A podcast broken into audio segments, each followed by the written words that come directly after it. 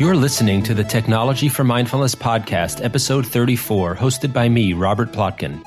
Today I'm going to be speaking with Ellie Burrows, the CEO and co founder of the Mindful Meditation Studio, which is based in New York City, but which also provides mindfulness meditation classes online.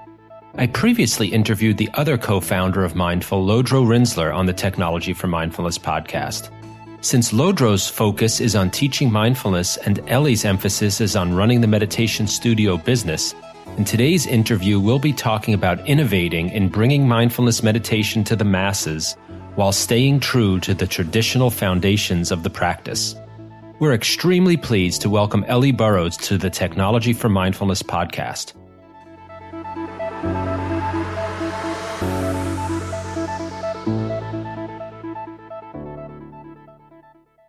In today's interview with Ellie Burrows, you'll hear about how she, through the Mindful Meditation Studio, is bringing mindful meditation practice and education to people today in their lives as they're actually leading them, such as by making meditation sessions available flexibly all throughout the day, every day, both in person and online, and by providing meditation instruction from a very wide variety of teachers from all kinds of different meditation traditions by letting people schedule sessions online and really reaching out to people, um, making it easy for them to meditate in the middle of their busy lives, which made me think about an aspect of modern life that is pretty pervasive uh, that I'll talk about briefly, which is shopping.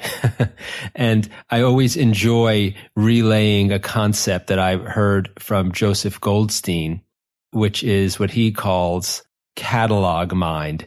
And I think you'll get it when I tell you the example he gives, which is when he notices himself reaching for, in the old days, it would have been a paper catalog. These days might be going to Amazon or some other e-commerce site, reaching out for that and browsing through what's for sale in order to find something to want. That's how he refers to it. And it really resonated with me when I first heard it. And I think with many other people, that feeling of looking to shop, not because there's something specific you want already, and you're trying to find where to buy it or maybe what price you can get it at, but instead having a desire to want something and looking to the catalog or the website as a source of a place that could give you a desire because you're seeking out that feeling of wanting as something positive.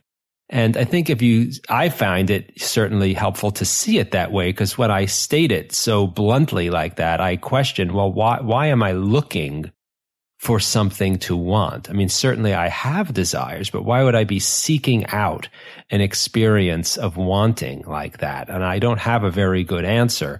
So it's a good way for me of recognizing a certain aspect of mindlessness, something I'd like to try to do less of. And so what I try to do, and I'm very often not successful as if I do find myself, you know, going to a website just to browse for products when I don't have already any particular need or desire in mind. I see if I can catch myself at that moment and ask myself, am I doing this just out of catalog mind? am I doing this just to seek out something to want? And if my answer to that is yes, it's often helpful to me in cutting short that experience of just shopping for the sake of shopping rather than shopping because there's something that I really need in my life. I hope you find that useful and I hope you enjoy the upcoming interview with Ellie Burrows.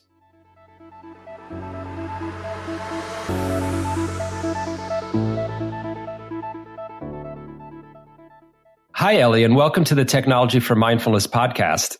Hi, Robert. Thank you so much for having me on your show today. You're one of the founders and the CEO of Mindful, which is a meditation studio in New York.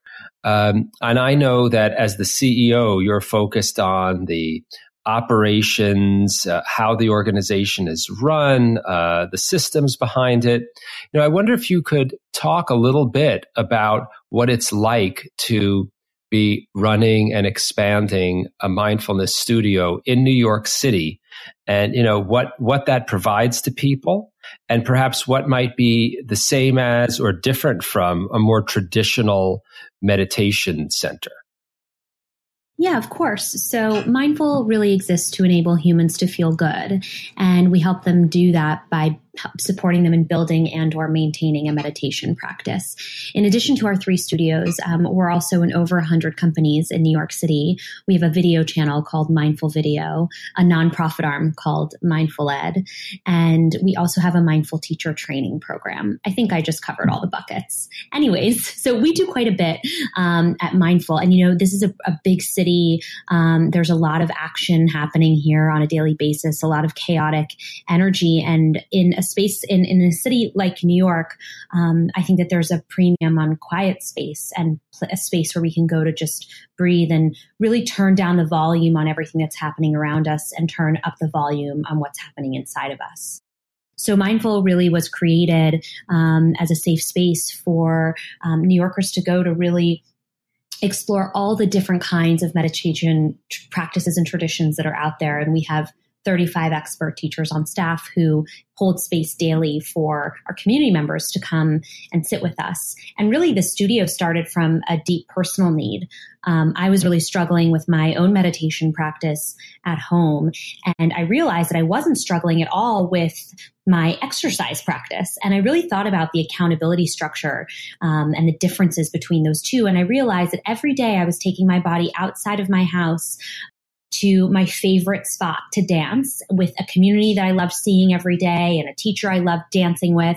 And I really wanted to create that same accountability structure around my practice, which is how I ended up co-founding Mindful with my co-founder Lodro Rinzler, who I know is a previous guest or a following guest. I'm not sure what the order is, um, but anyways, um, you know, I figured if I had this need, then maybe eight million other people in New York City also had the need when I thought of um, where I wanted to go to practice meditation, it was quite stressful to think about all the different options that were available in New York City and all the different teachers. And at the time, I wasn't looking for more religion, let's say, in my life. And I wasn't quite ready for that 10 day Vipassana retreat commitment. So I really wanted a space that I could drop into with ease in my daily life in New York City. Um, and that's sort of how Mindful came to be. Mm, so you found that uh, what was lacking was that kind of I don't know flexibility, uh, ease of access, maybe for you and other people to to access meditation easily in a way that you know fit their own needs and and schedule. Exactly. And, you know, especially when we're starting out, you know, 30 minutes seems like quite a lot of time to commit to meditating, to commit to do, to doing nothing, to be disconnected, right? We're here to talk about a little bit about how technology kind of interacts, you know, with our daily lives and the way we sort of are attached to it and not attached to it. So creating some safe space um, and some quiet space where you're disconnected for 30 minutes might seem um, super challenging. So I really wanted it to be as accessible as possible and as easy to book into as possible. And uh, quite honestly, I wanted to make sure it was a space that wasn't intimidating at all. You know, all of these practices come from traditions that might seem, you know, um, you know, really disconnected from our daily life or really ancient or not relevant um, because they don't appear to be contemporary. But a lot of the philosophy and the view and the science behind meditation is very um, relatable to our daily lives. So, so really just that structure of allowing someone to, you know, book an book you know a cushion on their computer pay for that cushion so they can help hold themselves accountable to it. You know have that cushion waiting for them when they stepped foot into our studio. Have the same teacher that familiar face welcome them into the into the studio and just sort of create a accountability structure around around the practice that would really allow one to show up for themselves. So it sounds like um, you're making a little bit of use of technology as part of it. You talked about enabling people to schedule a specific cushion on the mat at a certain time, knowing that it'll be there for them and that they'll know which teacher and that'll be the same teacher there for them each time, or at least they'll know who it will be when they schedule. Exactly. And I think that act of really um, being able to sit at your desk or on your phone and look at your calendar um, sort of in a macro way and see what's occurring during the week. And then, you know, allowing yourself to schedule in some blocks and some time um, that are just for you so you can reset, recharge, go inward, um, and really seeing where those holes are in your calendar um, where you can do that and, and making that promise to yourself. So um, technology is, is a big part of our booking process, to be quite honest, from the moment moment where you sign on to our website to, you know, book your cushion, uh, to when we check you in at, at, you know, at the studio. But once, once you're checked in, um, we sort of leave technology there and the studio becomes a tech free space, as is the room that you practice in. We, we really don't allow any sort of technology or cell phones in those rooms. It may be that you've answered this already, but just to be entirely clear, it sounds like you're saying people are enabled to and often in fact do schedule different times from day to day or week to week? Yes, that's correct. Yeah, because I mean, I think of my own schedule, and I think it's true for, for many people. It seems like this is this kind of situation you're addressing. Uh, my schedule changes very frequently. It is hard for me to commit to a particular class at the same time, let's say once a week, even if it's only for an hour. And for better or worse, you know, that wasn't true, I think, for as many people 20, 30, 40 years ago, but it's, you, as you know, it's very, very common now. It's very common. And so really being able to sort of identify where there's where those holes are in our calendar, and then sort of with ease be able to fill those holes. Um, you know, with with this practice, um, that that booking process is is definitely um, crucial to the experience.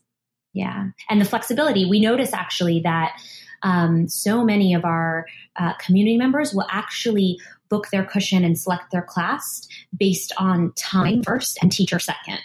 So even if you, your favorite teacher is teaching, but it's not aligned with your schedule, often we'll see community members choose the class time that is most suitable to their to their schedule. And you know when the stars align and your schedule um, you know matches with your favorite teacher, that's obviously optimal.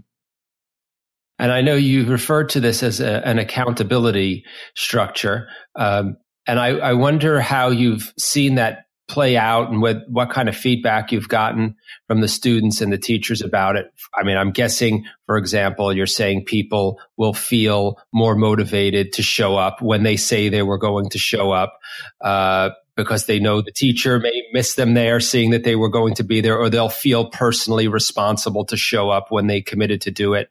Uh, I see how the the systems you put in place would encourage that. And have you heard back from students and teachers that that in fact occurs and helps them stick to the schedules they pick? Yes, we have heard that. And just with meditation in general, something that I often like to talk about and we talk about at Mindful are the three C's. So meditation is um, is really beneficial when you're practicing consistently over, you know, a, a you know, basically, I guess most studies show that 10 minutes a day for about 10 to 12 weeks um, is really where you start to see the benefits build. So, those three C's that we talk about at Mindful are first commitment. So, making that commitment to a, a meditation practice in your life and making that time commitment on your calendar. And then second, consistency. So showing up, you know, consistently, whether that's every day, whether that's three times a week, whether that's once a week for your practice. And then cumulative, the benefits that you are cumulative over time. So they build. And I've often found in my own practice that the best way to, you know, continue to pursue this is at, you know, is to be inspired by my own witnessing of those benefits, you know, showing up in my own life and building over time. So, so I'm I know that for me, that's always been what's drawn me back to the cushion is that I experienced the benefits firsthand in real time and would like to continue experiencing those benefits like stress resilience, increased increased creativity, deep relaxation, um, clarity, focus, things like that. It's very interesting. I, I found the same thing in my own practice that certainly consistency maybe leads to the cumulative effect, and that even if I am not able to stick with, let's say, the same time of day every day, I've certainly found it's perhaps more important that I'm doing it regularly in terms of, like you said, eh, three times a week, four times a week, even if I'm varying the time of day. And, and have you heard that back from people? Because certainly traditionally, I think it's more common, was, was more common for people to do it at the same time mm-hmm. every day, let's say upon waking or something like that. Sure. And I completely agree with you, Robert. So, um, you know, what I say is, you know, we're in being having a meditation practice is a lot like being in an interpersonal really serious committed relationship. So our feelings towards our practice can ebb and flow over the course of you know our lives. So you know in the beginning i think it's really helpful to be like okay you know 10 minutes every morning before work or 10 minutes when i get home from work or 10 minutes at lunchtime when we're really trying to root a practice and start. But once we feel pretty grounded in it um, and we feel really connected to it and we know we return to it regularly, we might allow a little more flexibility around when we're doing it throughout our day. So I prefer to meditate first thing in the morning when I get up and then do my second meditation sometime between four and six o'clock. Now, if I have a mm-hmm. window mm-hmm. earlier than that, great. I'll, I'll do, I'll do my meditation at two. And if sometimes something runs late at work, that's okay. You know, I'll, I'll do it at seven o'clock. And really, I think part of what the muscle we learn to flex when we're practicing is objectivity and non-judgment. So I think the most, you know, it would be quite unkind and not compassionate at all if I was like, Ellie, you missed your meditation between four and six. You're the right. worst meditator on the planet. You know, there's no such thing. Um, you know, so I'm just in, I just know that I'm in relationship and it, and it has its own rhythm to it. And, you know, some days I'm really enamored with my practice and I can't wait to do it when I get up in the morning and can't wait to do it in the afternoon. And then sometimes, you know, I feel myself getting sucked into the abyss of my inbox, into my technology, into my laptop. And my, you know, meditation practice feels far away from whatever it is I'm doing. So, you know, really being able to catch myself when I'm in sort of an internet rabbit hole, you know, not dissimilar to the way I can catch myself when my thoughts are running off in meditation. I can really learn to flex that muscle and say, hey, okay, you know, you're buried in your inbox. It might be helpful to sit right now. You know, make the time to sit right mm-hmm. now. Don't keep putting off your sit. So, yeah, there's no such thing as a good and bad meditator or like a meditator that meditates on time. I think, you know, our lives are flexible and to have flexible flexibility of mind is important. Yeah, that's that's excellent. I'm curious to know um, uh, what you've heard from the teachers about this kind of schedule and system for them. I can imagine it might be a little different from them to be perhaps leading more sessions during the day or at an irregular schedule. Can you talk a little bit about what it's like from their perspective and how it might be different from the way, let's say, those who've been teaching for a long time may have taught before in other contexts? Oh, interesting. So, yeah, so our model is very different. So, mindful, in a way, what we used to say in the very, very beginning is we bring the teachers off the mountains and deliver them students off the street that would never otherwise climb the mountain, right? So, we're creating this neutral zone where everything is very accessible. We've removed sort of any foreign jargon out of our classrooms.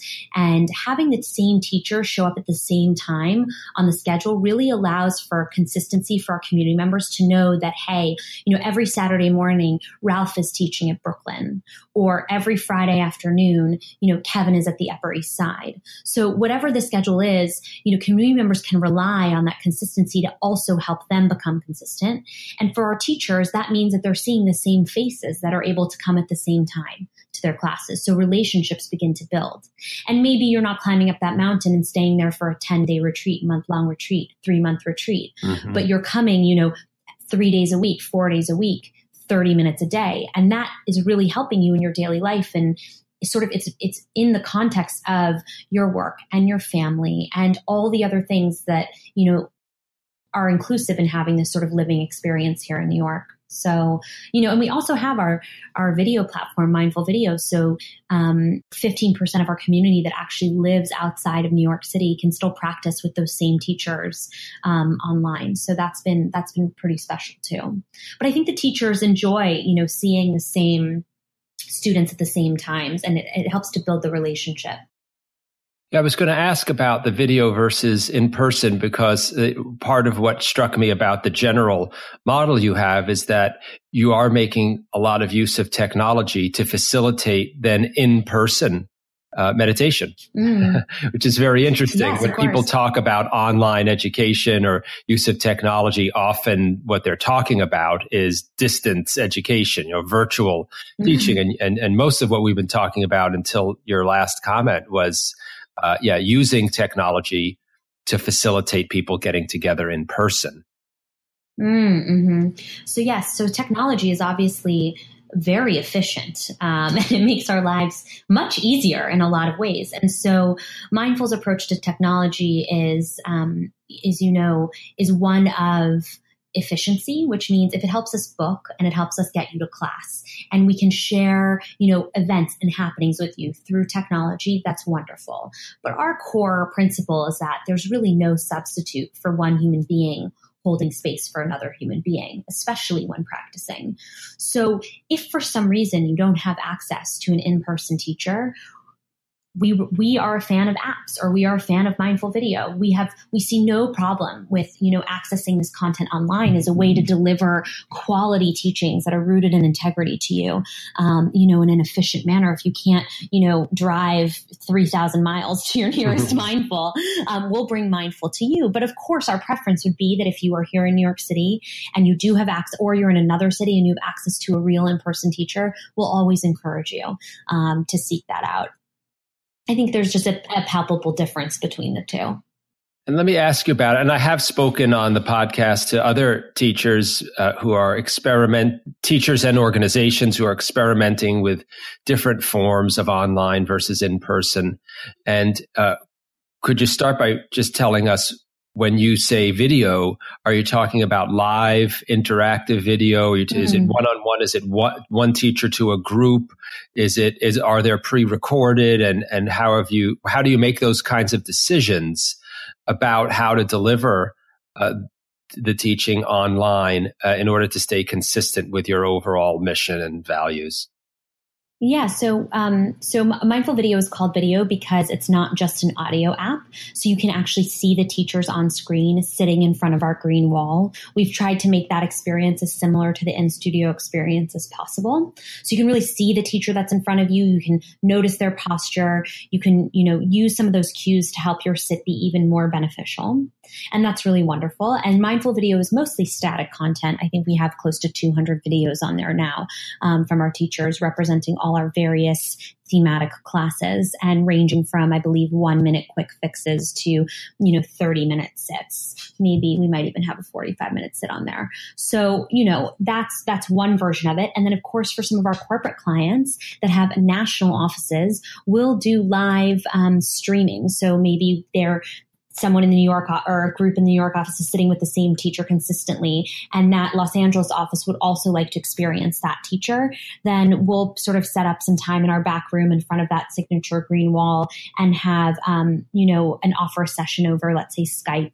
or Google. Um, it's very rudimentary right now. You know, I think when the company grows and we're no longer a startup, you know, our hope is that we'll have the kind of um, resources to build our own technology so it feels a little less ad hoc in terms of that offering. But but for now, you know, um, that's that's sort of that's the reality of the limitations of of you know a new young growing business. Yeah, a lot of what strikes me about uh, what you've talked about is providing uh, both the people who are coming to meditate with flexibility, but also uh, practicing flexibility and openness in how you design and, and run the business in terms of providing schedules that are flexible, uh, modes of delivery that are flexible. And, and another thing I'd like to ask you more about is you mentioned early on that you have teachers from multiple traditions, which strikes me as quite mm-hmm. unusual mm-hmm. to have under one roof. Yeah. Traditionally, you know, my, what I'm familiar with is there being a, a certain retreat center or school that adheres to a particular tradition and everyone there teaches from that tradition and that that's the norm. So I wonder what went into your thinking about it, and and again, how does that play out both with the students and the teachers to have multiple traditions being taught in one studio? Yeah, so when we started Mindful, I was really struggling with my practice at home, and like I said, I wanted a place to go where I could sort of explore everything that the meditation world had to offer. And the idea of running around to meet all these different teachers and all these different centers and knowing what was going to be the right fit or not felt even more intimidating and stressful um, than just going to one place. So Mindful really offers up many traditions for our community members' consideration. So they know themselves best. So when they come into the studio, they have a sense of what they're looking to get out of their experience or why they're bringing meditation into their life. And so we're offering up different styles so that they can try them out and see what really works because once, you know, one size does not fit all when it comes to meditation. And I think it's been incredible for the teachers to learn from one another and to sort of figure out how to make their tradition as accessible as possible for these you know beginners who are coming in and we also have seasoned practitioners who sit with us regularly as well but mindful is really sort of just a neutral space um, to sort of you know, in I guess in the beginning we used to call mindful a gateway drug, you know. So if you fell in love with one teacher or one tradition, then we wouldn't. you know, you're always welcome and encouraged to go deeper. And we have lots of literature and books available that people can, you know, dive deeper into the various traditions that we offer. So I think, you know, creating a space that's that was you know, relaxed around trying to figure out the right style for you was important. And we sort of were inspired by the idea from some of the fitness studios. You know, you look at a um, fitness studio like SoulCycle. I'm going to use that as the example because they're all over the country. And you go in there, and some people really like cycling to 80s music, and other people prefer cycling to hip hop music. But until mm-hmm. you go mm-hmm. into the class and you have a sense of the music, you know, you'll be like, oh, I like that teacher. I like that teacher's playlist. I like that teacher's content. So I would like to continue riding with them. It's not dissimilar to walk into, you know, a, mind, a mindful heart class and say, "Oh, loving kindness, that's that's really for me," or "Oh, I prefer mindfulness of the breath," or even I prefer Kundalini, a more dynamic, you know, chanting practice. Uh, so really, it's it's you know an opportunity to um, see sort of what flavor of meditation suits you, and I think the teachers have had. Um, you know, it's been so wonderful and collaborative to get to know one another, to take each other's classes, um, and to also refer to one another, you know, to say, oh, you like this loving kindness practice. So and so also offers it in a way that I think you would really dig.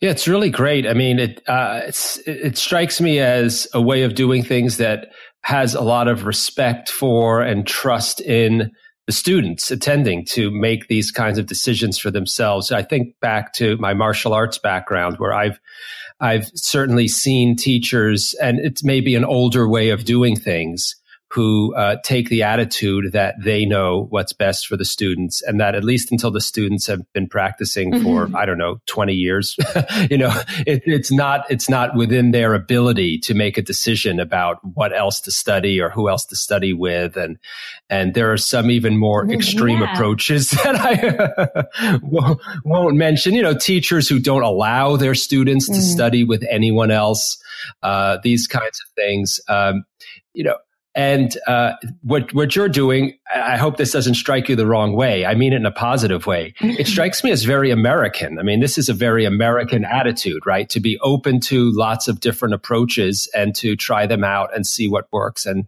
and take the best and you know do what's right for you. I don't know if that's part of your thinking, but that's just part of how it strikes me. Yeah, I mean, it depends on how you define American, right? Not to make it political, but I think uh, we aspire to be Americans, you know, that support different ideals and different yes. views, and and I think the America that we are is actually quite different from that, to be honest. Um, so I think if you're talking about the, what the kind of America you know we would aspire to be, um, then sure. But if it's the actual America we are, then most certainly not. Um, but anyways, what I will say is that you know I'm not sure if Lodro mentioned this on his episode, but um, I learned this from him. One of the Tibetan words for meditation mean is sorry is gom, and gom also means to become familiar with. So meditation helps you become familiar with all of who mm. you are. And, you know, call me crazy, but um, you know, I'm not sure that someone outside of my own consciousness is the authority on me. You know, that would be a first in my life. So if I experience right, that, right. so you know, I think um, you know, so much about the practice is is like I said about having a flexible mind, and so you know, I personally, Ellie Burrows has never been someone who has said this way, this is the only way. Um, I mean, that, that seems totally, mm-hmm. you know, counterintuitive and the opposite of what the actual world is like, right? So I think human beings, you know, they might come and say, oh, I don't know which one's for me first, but I have a feeling that if they got quiet enough in that room and they sat and they were able to, you know, feel their experience and connect with that teacher, that person is is is their own authority and they would be able to totally see what style resonates with them. And as they go deeper and as they build a relationship with that teacher over time, you know, I think uh, you know, they can continue to feel their way into it. Is this still resonating? Do I need something a little more strict? Do I need something a little more flexible? Do I need, you know, I think people have this real ability to to navigate, um, you know, the world for themselves. And I think sometimes there's just so much noise around us. It's so hard, you know, to hear that um, still small voice inside of us. So that's part of what I think mindful is here to do to help you just reconnect with yourself and really understand all of who you are, maybe even the parts you know you're not so psyched about. So yeah, and on that, yeah. that note about the parts you're not psyched about, one concern I know you know some some longtime practitioners have is that someone maybe who is uh, experimenting with different traditions might uh, be inclined to move from one to the next when they encounter mm-hmm. something that is that as you said that they're not so psyched about mm-hmm. with themselves whereas if they were they were in one tradition i don't want to say they'd be mm-hmm. forced to keep going but there might they, they, by staying on one path so to speak they might be more inclined to keep going and then move past whatever difficulty they encountered. Now i, I can see how someone could do that in mm. your studio and i would suspect it, a part of what it would be is having the right teacher to be there as a guide in that situation. But i wonder if you could you could speak to that. Maybe what i'd call a concern by some more traditional minded people that, you know, that people might end up dabbling, you know, or staying on the surface too much if they have exposure to too many types of traditions at once. Yeah. And I mean, I totally appreciate the student teacher relationship, but I'm a pretty modern woman. And I say, you know, not having rigid attachment to someone else's spiritual practice is a practice in and of itself. so I'd really ask the teacher why they're being so rigid, right, um, right. you know, about their student. And, and how does that rigidity, you know, um, how does that rigidity relate to that teacher's own practice? You sure. know um, and how objective is that teacher really being so i think there's a difference between you know a teacher being incredibly compassionate you know for their student and sort of the struggle they might be coming up against in their practice but i also think there's a bit of mastery required if a teacher is really going to hold space you know for other people to explore their own minds and their own feelings knowing that you know it's not a smooth sailing road and how masterfully can you hold space you know for that mm-hmm. person without projecting your own agenda onto that individual, right? That that to me is the kind of teacher I'm looking for.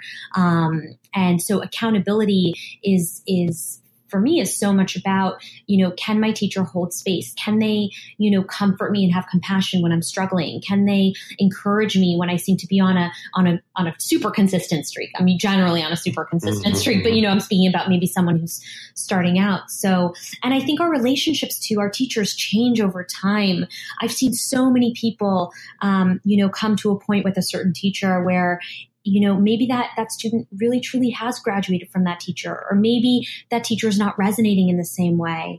And so moment after moment i've seen certain students you know turn their back on the teacher. And in some ways you know i often think that that is could be in that moment, you know, required for that person's own consciousness raising to go through that mm-hmm. process. Mm-hmm. So I'm not really big into condemning, you know, anyone's experience in any way, shape, or sure, form. Sure. Um, and and really just kind of honoring that person's experience and, and respecting it. So yeah, that's my feeling on that, which obviously you can tell I feel pretty strongly about.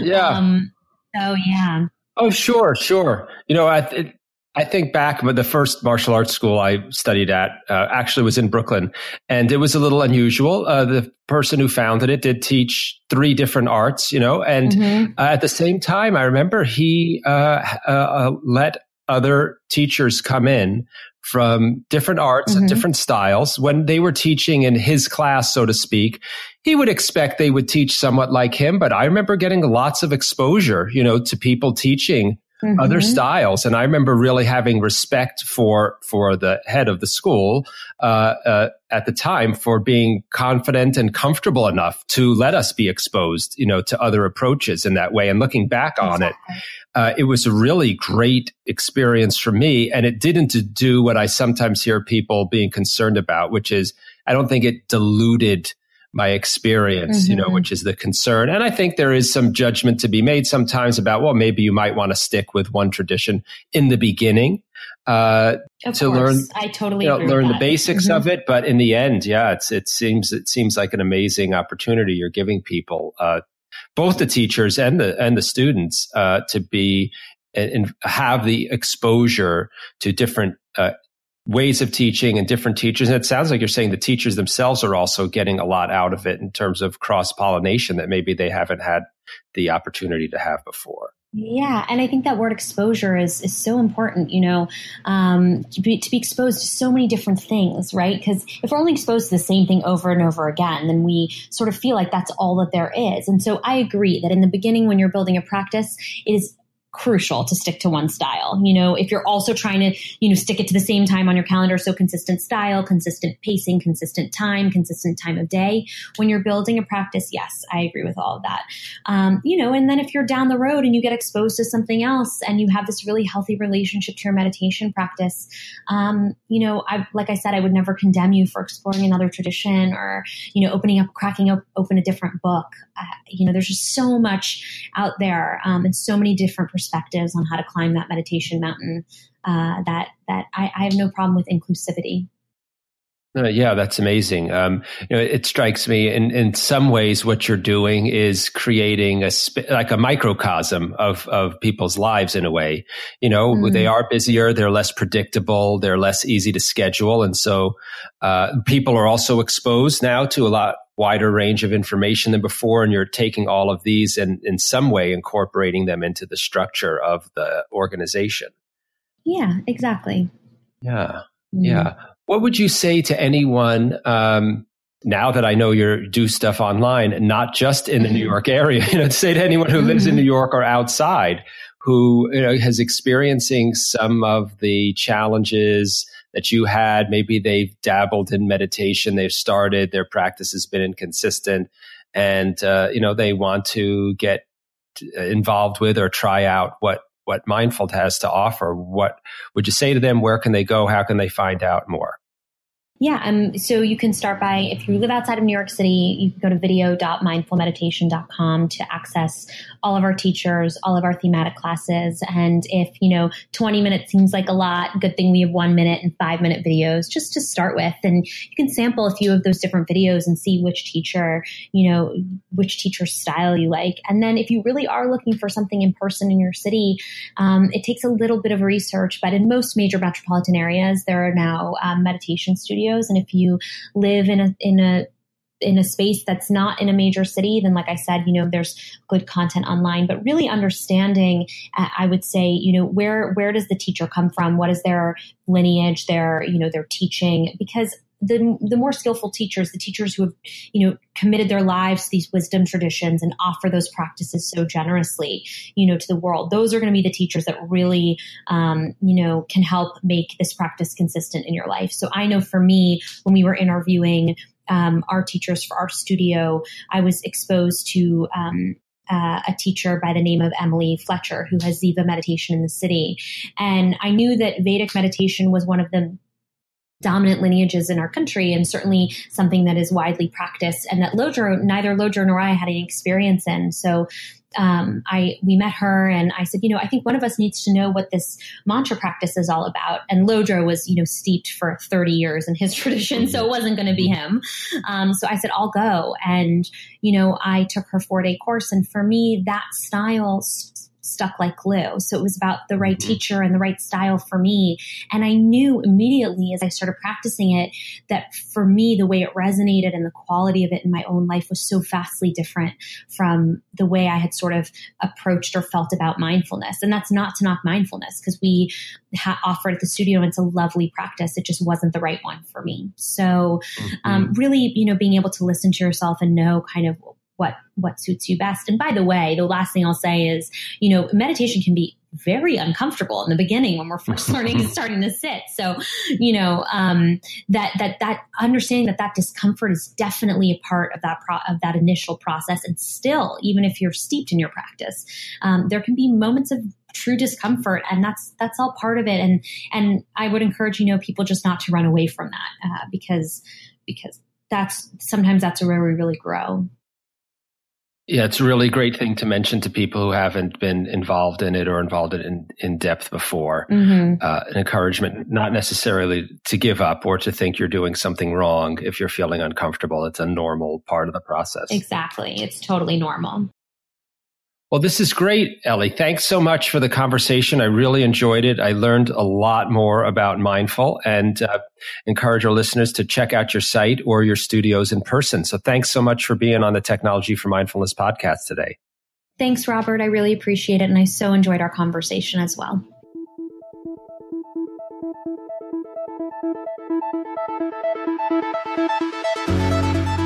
Thanks for joining us for this Technology for Mindfulness podcast with me, Robert Plotkin, and today's guest, Ellie Burrows, the co founder of the Mindful Meditation Studio in New York City. You can find out more about Ellie and the Mindful Meditation Studio at mndflmeditation.com. That's mndflmeditation.com. If you liked today's episode, please leave us a review on iTunes and share the episode with your friends. Those and all other links are in the show notes, and check out our blog at technologyformindfulness.com for information and tips about science, technology, and mindfulness. And download a free sample of our upcoming Tap into Mindfulness course for taking control over your smartphone at bit.ly slash TFM meditation. That's bit.ly slash TFM meditation. I'm Robert Plotkin, and I'll join you next time on the Technology for Mindfulness podcast with Nir Eyal, an expert in behavior change and habit formation, who will talk both about how to design habit forming products and how to be mindful about forming our own habits and about interacting with products that are designed to shape our habits.